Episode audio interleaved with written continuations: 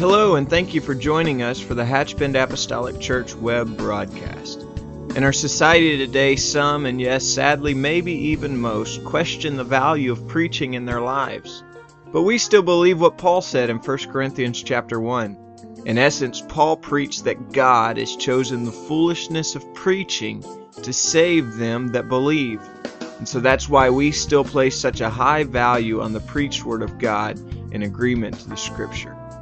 And so now I'd like to thank you again for joining us for a message from our pastor at Hatchbend Apostolic Church. I'm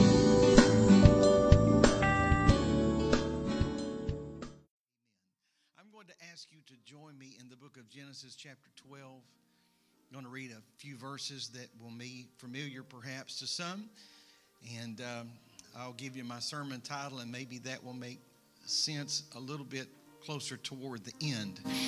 But I want to preach to you tonight from this subject woven.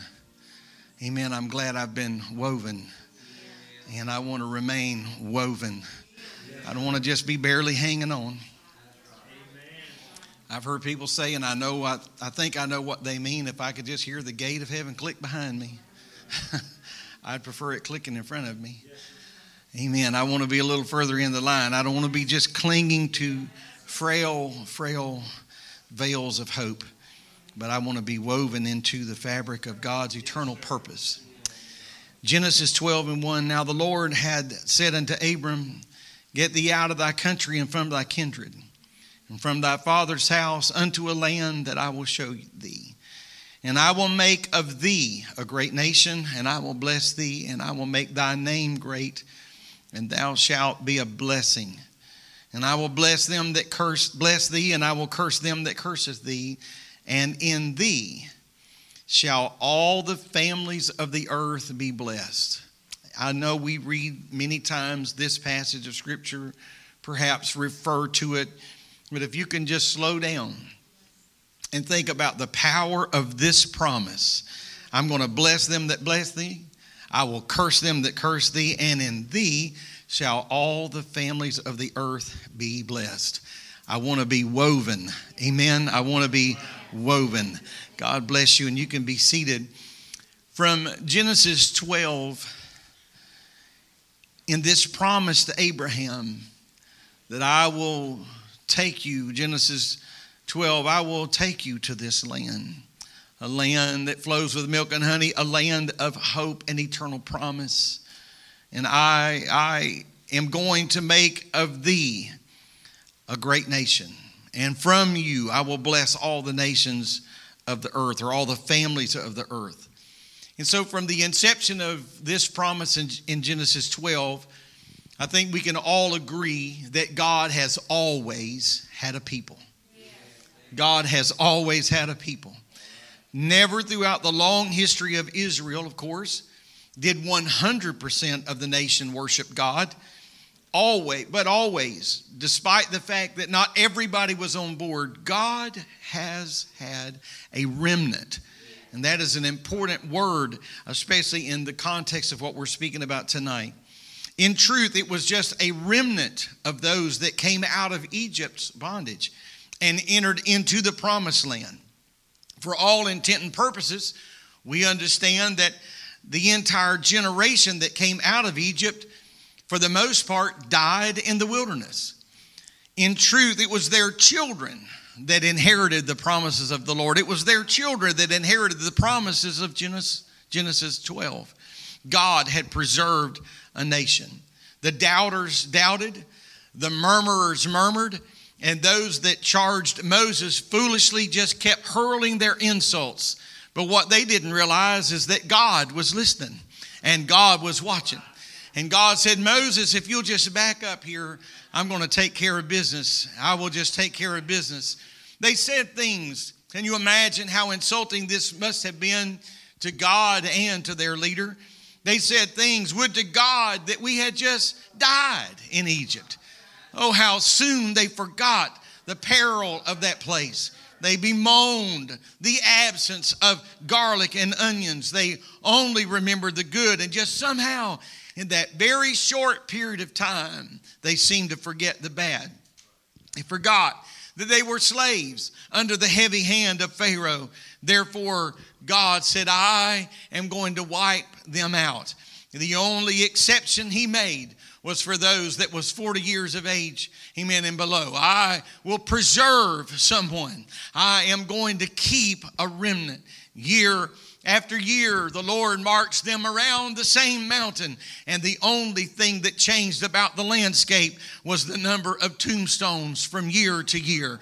And finally, when judgment had been passed and settled, the Lord spoke and said, You have compassed this mountain long enough. It is time to turn ye and go northward. Because you see, the promise had not gone anywhere. The promise was still yea and amen.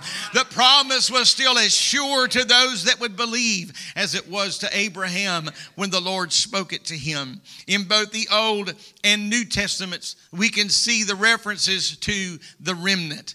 Romans 9 Romans 9 says, through the number of the sons, though the number of the sons of Israel be as the sand of the sea, only a remnant will be saved. Romans 11 speaks about a remnant that has been chosen by grace. Micah 12 and 2 speaks about God gathering a remnant of Israel. God said of that remnant in Israel, He said, I will bring them together like sheep in a fold, and I will put them together like flock in a pasture. God said, I am going to have somebody that will serve me. I, I just want to tell you tonight that if God's going to have somebody that makes it, if there's going to be someone that occupies heaven, I want to be a part of that number. We've had ample opportunities to quit. We've had plenty of opportunities to throw in the towel and say, enough is enough. We've had chances to tap out, but I just say, Lord, I need you to give me strength for one more mile. I need you to give me strength to climb one more hill. I need you to give me the wherewithal to make it one more day. I want to be woven. In the Old Testament, we read and we hear many voices that refer and speak about these remnants. In Joel, in Isaiah, in Jeremiah, in Ezra, and in Amos not you, amen, but in Amos in the Old Testament, amen, they speak of remnants. In the New Testament, we hear men like Matthew and John, and throughout, scattered throughout all of the writings of the Apostle Paul, we read about those that remain. I'm going to tell you tonight, God is going to have somebody that says, I am going to make up my mind. I didn't just start this journey, I didn't start this journey to make it a few miles or a few years or just a few decades, if I have got to press with everything in me, I want to be a part of what God has planned. If if I have to just push everything else aside, I want to say, Lord, help me walk another day. Help me to stand. Help me to pray one more time. Help me to take a journey through your promises once again. I'm thankful to be woven. That day was not much different than the day in which we live, of course because there are those, as we sadly know, that are just along for the ride. Church is just a part of their life. It is not their life. It's just a portion of what they do, and sometimes just a small portion, not sincere in their relationship with God, more or less just playing the part. But I'll say today, I don't want to think that this is fun and games. I don't want to think God, I won't ever leave God with the impression that I'm just trying to hold hands under the table, but I want Him to know that I am committed to the cause. I want to get up today with determination. I want to get up in the morning with determination. If the Lord leaves us here, I want to find myself next week with a determination to go. I want to be a part of what God is doing in this day. In Elijah, in, the, in Elijah's day, God had a faithful remnant. Once, when Elijah had come to the end of himself, probably one of the lowest ebbs of his life, when he had come to the end of himself, after such a mighty outpouring of the Spirit on, the, on Mount Carmel in 1 Kings chapter 18. We are barely, scarcely in to the verses of chapter 19 when his whole world begins to cave in around him. The power of the spirit of discouragement, like a crushing mighty blow, hung over him as a cloud. He hides himself under a juniper tree in 1 Kings chapter 19 and verse number 14. Elijah told the Lord, he kind of aired some of the things that we sometimes think. He said, I, even I only am left, and they seek my life. Oh Lord, I'm the only one. There's nobody but me. I'm the only one sold out. I'm the only one determined. I'm the only one that's serious. And in this moment of self pity, it seems as though the Lord ignored that statement. It seems like as you're reading that, that God didn't even hear what he had to say about being the only one left. In verses 15 16 and 17, God gives Elijah a plan of action that was sure to bring victory. And this is what he said. He said to Elijah, He said, I want you to anoint Hazael to the, be the king over Syria. And then I want you to anoint Jehu to be the king over Israel. And then I want you to anoint Elisha to be the prophet in thy room. If you're not careful, you can miss what the Lord was setting up right here because God was establishing three layers of defense. In verse number 17, what he's saying is if they get past Hazael, then Jehu will get them. And if they get past Jehu, then Elisha will get them. I've got a plan, Elijah. I just need you to get up. I've got a plan. We're going to get out of this. I just need you to get from under the tree. I need you to pull yourself out of this pity party. I need you to pick yourself up by the bootstraps. I've got a plan. I didn't bring you this far to leave you. I just want to tell you tonight that God didn't bring us this far to leave us. God didn't bring us to this point to desert us. He said, I've got a plan. I've got a plan, Elijah. Just hear me. Hear me.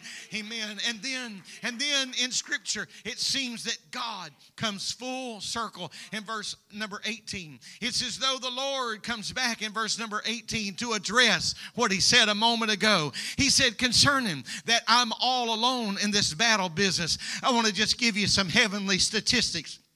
Verse number 18, he said, Yet I have left me 7,000 in Israel. He said, All the knees which have not bowed unto Baal, and every mouth which has not kissed him. Elijah, I need you to shake yourself. I need you to wake yourself. Just because you can't see it doesn't mean it's not here. Just because you can't see them doesn't mean that they are not there. He said, I've got 7,000 that haven't bowed a knee what he was really saying is there's 14,000 knees that have not bowed, and I've got 7,000 set of lips that have not kissed the lips of the enemy. I'm preaching to somebody tonight to tell you that we're not alone in this battle, and we are not alone in this journey. Hallelujah. Just because we can't see them doesn't mean they are not here. Hallelujah. Just because they are not here yet doesn't mean they're not coming. Just because they're not in the altar tonight tonight doesn't mean they won't be there Sunday. Just because they haven't been down in that watery grave as of yet doesn't mean they're not on their way. We got to pull ourselves up and say, Lord, I want to hear your plan. I want to hear what you have to say to us in this day. Hallelujah. Just because you can't see them doesn't mean they're not here. Mm,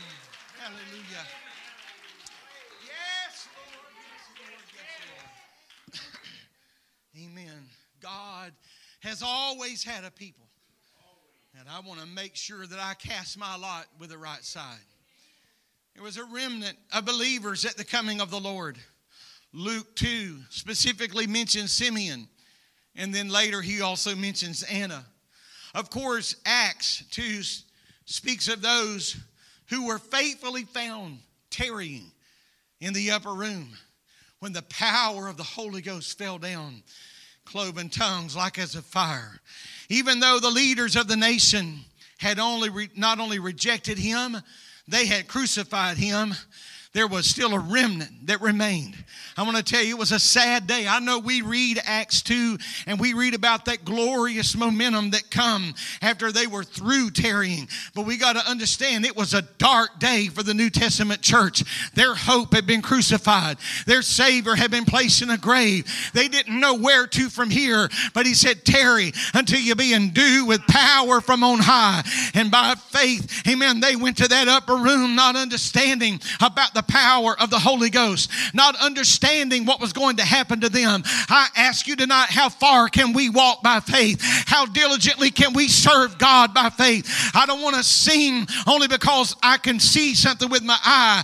I want to sing even when I can't see it with my eye. Faith, the substance of things hoped for, the evidence of things not seen.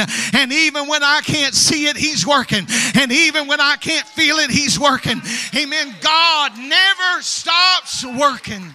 He never stops working. Amen. There was a remnant because God always has a remnant. We can bring this down to the front steps of the 21st century church because I am looking at and preaching to a remnant. I have the privilege to regularly preach to people that are not ashamed to bear his name they have stood the test of time. I'm not just preaching to people in this audience tonight in this building, but I'm preaching to people online that are watching, amen, and those that have said, you know, I, I've had ample opportunities to turn and run. I've had ample opportunities to just be crushed beneath the weight of what was upon my shoulder, but somehow I just stood up. It wasn't pretty. I wasn't always running at my best. I wasn't always tearing down walls. I wasn't always jumping and leaping, but I'm going to tell you, they just kept walking. They just kept pressing. I'm not ashamed to bear his name in the scripture, the meaning of the word remnant largely depends on the context of which it's used or in which it's used. Of course, sometimes it refers only in a physical sense, but there are many places where this passage or, or these scriptural references is used in a spiritual sense. It often refers to God's people that have placed their faith, their trust, their hope in the Lord. In fact, there has always been a believing remnant of Israel. Amen. It speaks to God's faith. It, it speaks to God's faithfulness to keep his covenant promises. It speaks to God's faithfulness. Some generations just kept walking and kept living because we're not just trying to survive on the ashes of yesterday's fire. We're not trying to warm our hands over the memories of what has been, but every generation has had an opportunity to experience the Lord for themselves. Hallelujah. Galatians 3 and 8 says of Abraham, he says, In thee shall all nations be blessed. We referred to that again in Genesis. But Galatians, Paul reminds them that in, in Abraham, all the nations were going to be blessed. We're going to go to the book of Ezekiel, and among many others, Ezekiel refers many times to a remnant that will remain. In Ezekiel chapter 8 and verse number 6, he said, Yet I will leave a remnant, that ye may have some that shall escape the sword among the nations when ye shall be scattered through the countries. I will leave a remnant. When there is a scattering and when there is a dusting, know one thing there's going to be a remnant. I want to make sure that I am part of that number. I don't know how large or how small that's going to be, but I want to make sure that I am a part of that number. God promises Israel a remnant. Those who escaped the sword among many nations when they were scattered all among the countries, Ezekiel was prophesying something that may not come, but something that was going to come. He said that I am going to have a remnant. The promise is by a God that is true to his word, a God that doesn't just say things for the sake of saying things, a God that's not just trying to entertain or, or, or have a pep rally of some sort, but he said, I am going to have a remnant. When the scattering is done, when it's all said and done, and when the dust settles, I want you to know I have got a people that's going going to rise out of the ashes and they're going to still be singing glory to his name. They're going to be singing glory to his name. Hallelujah. The promises from a God that is true to his word, from his bowels of compassion and mercy. Amen. He said, I am not going to let them all be destroyed. God is going to have somebody that will stand. God had committed himself to preserve a part of the nation. This is the godly line of Abraham who expressed his faith in that promised Messiah. Even though most rejected him, I'm going to cast my lot.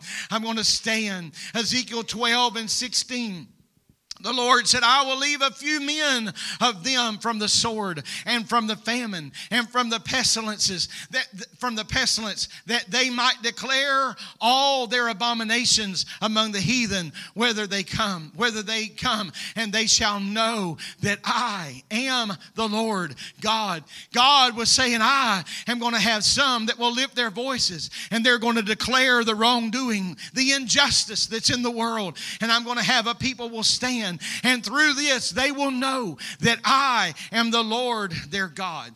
God then later elaborates on this remnant explaining to Israel.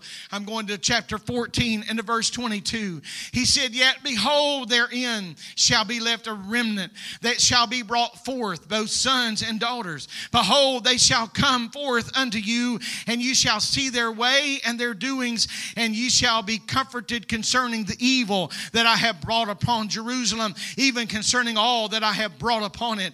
And they shall comfort you when you see their ways and their doings, and you shall know know that I have not done without cause all that I have done in it, saith the Lord. Amen. These survivors, he said, are they going to consist of sons and it's going to consist of daughters. And they're going to come forth, he said, and you shall see their way and you shall see their doing and you shall be comforted. In other words, he said, You're going to be able to see of that remnant, you're going to see their conduct, you're going to see their actions, and as a result, it's going to comfort you. It's going to comfort the calamity that's been all around. I'm going to tell you where the church ought to be today.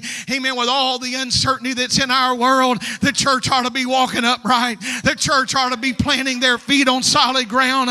We ought to be walking with not with measured steps of confidence, not of our own, but of another world world. Amen. This world is not our home. Hallelujah. We're passing through, but we're not we're not just passing through uh, staggering and stumbling, but I believe the church ought to be walking with purpose. I believe the church ought to be walking with a calm assurance. Hallelujah. Where you're going to find us, we're going to be warming our hands around the promises of God. We're going to be warming our heart around the yea and amens of His Word. We're going to stand on the truth of God's Word. We're going going to stand. Hallelujah. This God fearing remnant, men and women who believe the promises, just foolish enough to buy in, to believe the promises of God. Amid the many mentions of those that remain, it's Ezekiel 5 that seems to say something that stirred my heart. I was reading the fifth chapter of Ezekiel just a few days ago, and something just was born in my heart, this message born in my heart. Amen. In Ezekiel 5, God presented a word picture. It's stunning, it's graphic. And I'm going to share some of the opening scriptures of this text. And if you'll just do me and yourself a favor as we read these scriptures, I want you to just envision these word pictures in your mind. Ezekiel 5 and verse number 1. The Lord said to Ezekiel, He said, Thou, and thou, son of man, take thee a sharp knife, and take thee a barber's razor, and cause it to pass upon thy head and upon thy beard then take the balances to weigh and divide the hair. I mean, it's just an odd, odd passage of scripture, seemingly. But I'll tell you, if you're familiar with the book of Ezekiel, you can read some strange things in the book of Ezekiel. If you think you've ever had, had it bad, just read the book of Ezekiel and the things that God asked of him. So God instructs Ezekiel to take a razor or a sharp knife. And he said, I want you to shave your head and I want you to shave your beard. Now, that doesn't impact us in this day that we're living. Amen. But God is doing something and he's showing something to his people through Ezekiel, his voice. Here's a new picture that's being painted for the people to see. God is going to reveal a coming evil. God, the prophet represents the Jewish nation. His hair represents the people and the rep, and the razor represents the Chaldeans, and the cutting of the hair and the cutting of his beard represents the sorrow and the disgrace that's coming upon the people. Here's a word of prophecy, but it's not just a word, it's a word picture. Here's what I want you to do, Ezekiel. I want you to take a razor or a knife, and I want you to shave your head, and I want you to cut your beard. Cutting off the hair was a sign of two things in Scripture. One is a sign of mourning a sign of mourning. But the second thing was also a sign of disgrace or a sign of shame. And, and, and to prove that point uh, or underline that point perhaps, I could refer you to 2 Samuel chapter 10 and verse number 4. David has got his men together and he says, I want you to go down and I, I want you to go down with good news. There's no sinister move, motive here. I, I, just want you to go down. I want you to go down and speak to a man named Hanan. But somehow the men that were on the side of Hanan, they got in his ear and they said, You can't trust David. You better not trust David. He's not just sending those men to check on us. Everything is not well, everything is not right. And so when these men get here, we need to do something to shame them, to disgrace them, and we'll send them home. And in this, we will show David who's large and who's in charge. And so Hanan ordered his men to take the servants of David, and he said, I want you to shave off. And you read it, he said that the Bible says that they shaved off one half of their beard, and then they cut their garments in the middle, exposing their nakedness, and then they sent them away. Well, I'm just, this is not my message tonight, but I'm going to tell you, they made a grave mistake. Because when David got wind of this, he told those men that were ashamed to come home and too embarrassed to enter into their city and to see their wives and let their children see them this way. He said, I want you to go to Jericho and I want you to remain in Jericho until your beards be grown. And now I want you to real, re- remember that Jericho has already been destroyed. Jericho is in pieces. He didn't say, I'm sending you down to Cancun. I'm sending you down some nice island for you to just drink pina coladas till everything settles out. But he he said, I'm going to have you go. It's a, it's a bad place, but you can heal there. It's not anything that you want to take pictures of, but your beards can grow back. But I want you to know David come down on Hanan, and they paid a horrible price for that. Hallelujah. In Ezekiel 5, going back to that, he was then ordered, he said, shave your head, and I want you to shave your beard, but I don't want you to discard the hair. I've got an object lesson. He said, I want you to divide the hair into three equal parts. And and this was to show the different kind of punishments that was going to befall the people. And then the Lord said, I want you to take balances. Now, that's not an arbitrary word. The word balances. Balances were to represent my divine justice. I'm not trying to portray tonight a God that's flipped his lid, a God that's come unhinged, but God said there's going to be divine justice in all of the judgment. They're going to represent these, these balances, are going to represent the exactness in which God's judgment was going to be distributed. The hair, can you imagine trying to weigh hair? We're not talking about hair from a busy salon barber barber shop somewhere that's been piled up. We're talking about just the hair of one man's head, the beard of one man's face. But he said, I want you to divide these hairs into three equal parts. And then here's how I want you to dispose of them. He said, one third of the hair is going to I want you to burn that in the midst of the city. Now, this was to show how that some were going to perish by famine and pestilence during this siege. It's an object lesson. I know it sounds cruel and harsh, but God was trying to get the mind and in the heart and in the soul of a stiff necked and a hard nosed people, a hard headed people. You can read it for yourself in Ezekiel. He said, I want you to take one third and I want you to burn one third of that right in the middle of the city on town square. And they're going to know this is what's going to happen. Another third part, he said, I want you to cut that third part, take a knife, and I want you to cut that third part into many small portions. And I want you to do that all over the city. I just want you to take a third part and I want you to chop this up. Amen. And this is going to signify those that are going to perish in multiple attacks that are coming your way. This is what's coming your way. And then the remaining third, he said, I want you to take that third and I just want you to throw it up. I want you to cast that third to the wind. Amen. And this is going to be pointing out those that are going to be driven away into captivity. This is going to represent those that are going to be driven away into caves, into hiding. Amen. But it's right here that Ezekiel says something very interesting. Ezekiel 5 and 3. He said, And thou shalt also take thereof a few in number and bind them in thy skirts. Hallelujah. Amen. Ezekiel, I've got a powerful message for you. It's a message of doom doom and gloom.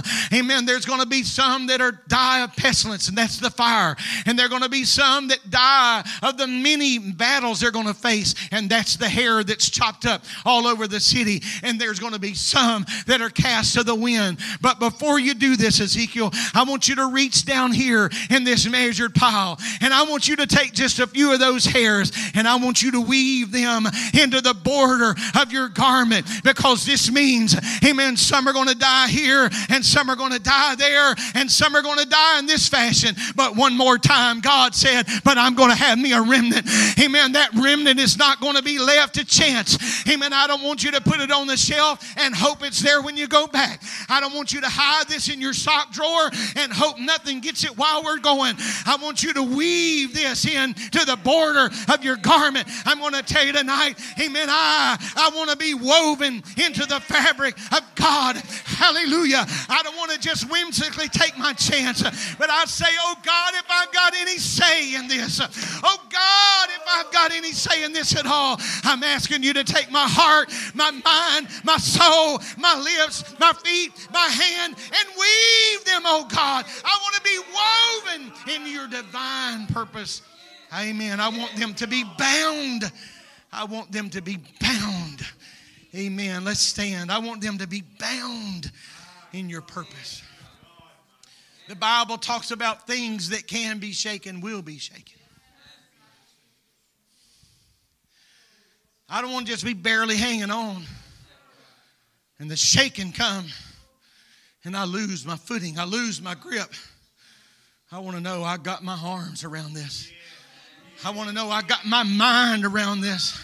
Oh, I feel the Holy Ghost in what I'm saying tonight. Amen. I, am going to tell you that I, I, feel like the Lord gave me this, amen, to preach on this very night.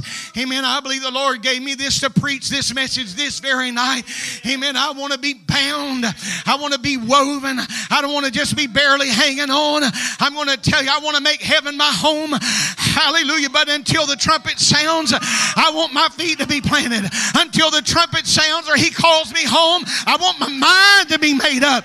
I want to be sold out. I want to be vested. I want to be, I want to buy in. I want to buy in. Amen. This weaving, the binding, the twisting. I want it to be in the, your garment, Ezekiel. I want you to know something, Ezekiel.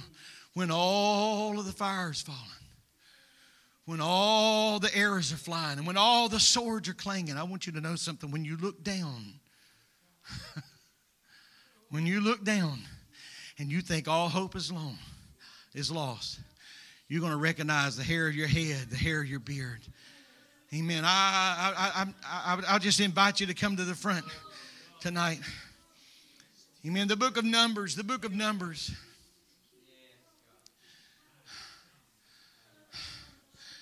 In the book of Numbers, the scripture talks something similar says, I want to take, I want you to take a ribbon of blue. And I want you to thread this ribbon of blue in the border of your garment. In the border of your garment. You know what? You got to look down to see the border of your garment. And so when you're looking down and you're not looking up, the Lord said, I got, a, I got an answer, I got a remedy. When you're looking down, you're going to see a ribbon of blue. It's going to remind you. Here's what the ribbon of blue means I am the Lord your God, which brought you out of the land of Egypt to be your God. I am the Lord your God. I feel hope in the Holy Ghost tonight. Amen. There's a ribbon of blue woven through the fabric. We look down and we, we think, oh, hope is gone. We think it's never been this bad before. But when I look down, I see a reminder that I am the Lord your God that brought you out of the land of Egypt to be your God. I am the Lord your God. Ezekiel, when you think all hope is gone and you look down into the border of your garment and you think, oh God, there's no hope, there's no use, I just give up, there's nobody left to preach to. God says, I got a reminder, there's going to be a remnant that'll rise out of this. There's going to be a people that'll rise out of this. Some may walk away, but they're not all walking away. Some may throw up their hands. They're not all throwing up their hands. Some are saying, Lord, help me.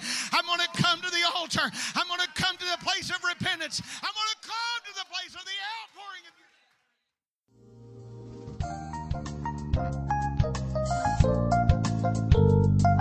This message has been brought to you today by the Media Ministry of Hatchbend Apostolic Church. We pray that it's ministered to you in some way, and we'd like to take this opportunity to invite you to join us in service here at Hatchbend Apostolic. Our Sunday services begin at 10 a.m. and our Wednesday night service at 7:30 p.m. For any more information or to speak with our ministry staff, please feel free to call our church office at 386 935 2806, or you can visit the contact link here on our website.